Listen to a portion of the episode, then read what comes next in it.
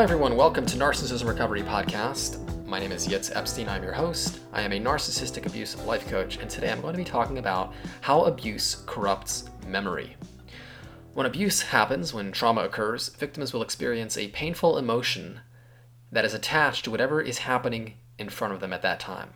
Victims will then take a sort of mental picture of what is occurring and encode this as a memory. For example, sex abuse. A sex abuse victim will take the experience, the boundary violation, and attach it to the pain that they are experiencing at that moment and encode this as a traumatic experience in one's memory.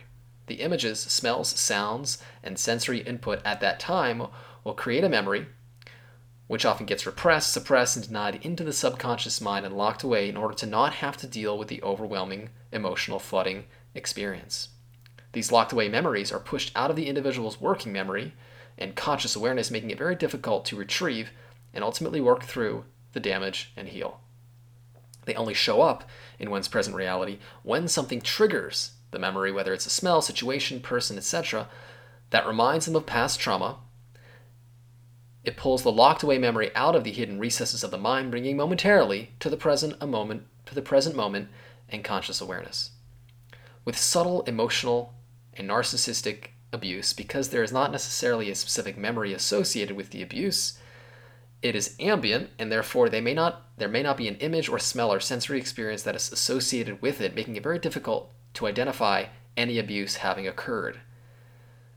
It makes the abuse so much more horrific because the abuse the abuser has or I'm sorry the victim has no context for the abuse and can also be denied by the abuser which drive which drives victims crazy and out of their minds victims of narcissistic abuse have a very difficult time explaining their abuse because when when asked what happened, they are often left with confusion and little ability to explain why they are in hell and how their narcissistic abuser got away with psychological, spiritual, and emotional tor- torment and murder in plain sight.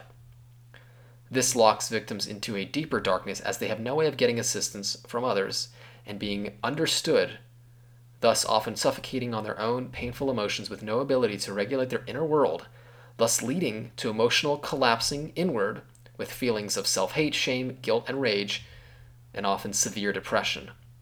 I'd like to quote from an article, this one by Leonard Holmes, titled How Childhood Abuse Changes the Brain. She discusses different brain structures that get affected. To quote, there are many negative effects of childhood abuse and neglect on how the brain develops. Some of these potential effects are as follows a, de- a decrease in the size of the hippocampus, which is important in learning and memory, a decrease in the size of the corpus callosum. The primary function of the corpus callosum is to integrate cor- cortical function, functioning, motor, sensory, and cognitive performance between the hemispheres. A decrease in the size of the cerebellum, which can affect motor skills and coordination. A decrease in the volume of the prefrontal cortex, prefrontal cortex, which affects behavior, balancing emotions, and perception.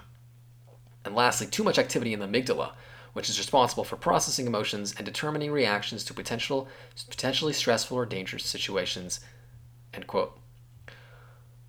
Abuse victims spend so much energy unconsciously fighting against the memories in the form of repression, regression, sublimation, projection, displacement, and denial of feelings in order to not have to bring the experience into one's present reality. They become exhausted and never actually resolve the trauma. And this this affects their mind, ultimately becoming a place of chaos, which sadly the suffering individual may look to addictions to escape to and ease the inner struggle which they have no way of resolving. This emotional dysregulation happens because the negative emotions attached to the memory are denied from present moment awareness. However, they are still wreaking havoc because the emotion, the unresolved emotion, is still existent in the subconscious. Memories, emotions, don't care about time. They are energetic, and therefore, unless they're resolved, unless the memory is brought back to the awareness and, and processed, until the charge could be taken out of the memory, thus taking away the fear and the need to defend against the memory, the emotion, the negative emotion will still wreak havoc on the individual. Healing consists of taking the emotional charge out of the memory, In order to do this, past emotions need to show up into one's conscious awareness, allowing them to be felt in real time. This is counterintuitive to the knee jerk reaction of defending and denying against the emotion. It's extremely painful because it feels like the abuse is happening once again, something victims will be trying to avoid at all costs. However, in order for the memory to not have its effect and continuously drag the individual back in time, pulling them into the past, creating fear of this happening again in the future, the present moment is where the individual needs to reside. However, trauma victims are pulled to the past and to the future in the form of fear and depression because the memory is still demanding attention. In order to heal, the individual needs to allow the memory to show up, face it courageously, take away that negative energetic uh, pull and the association to that memory, and ultimately exist in the present moment.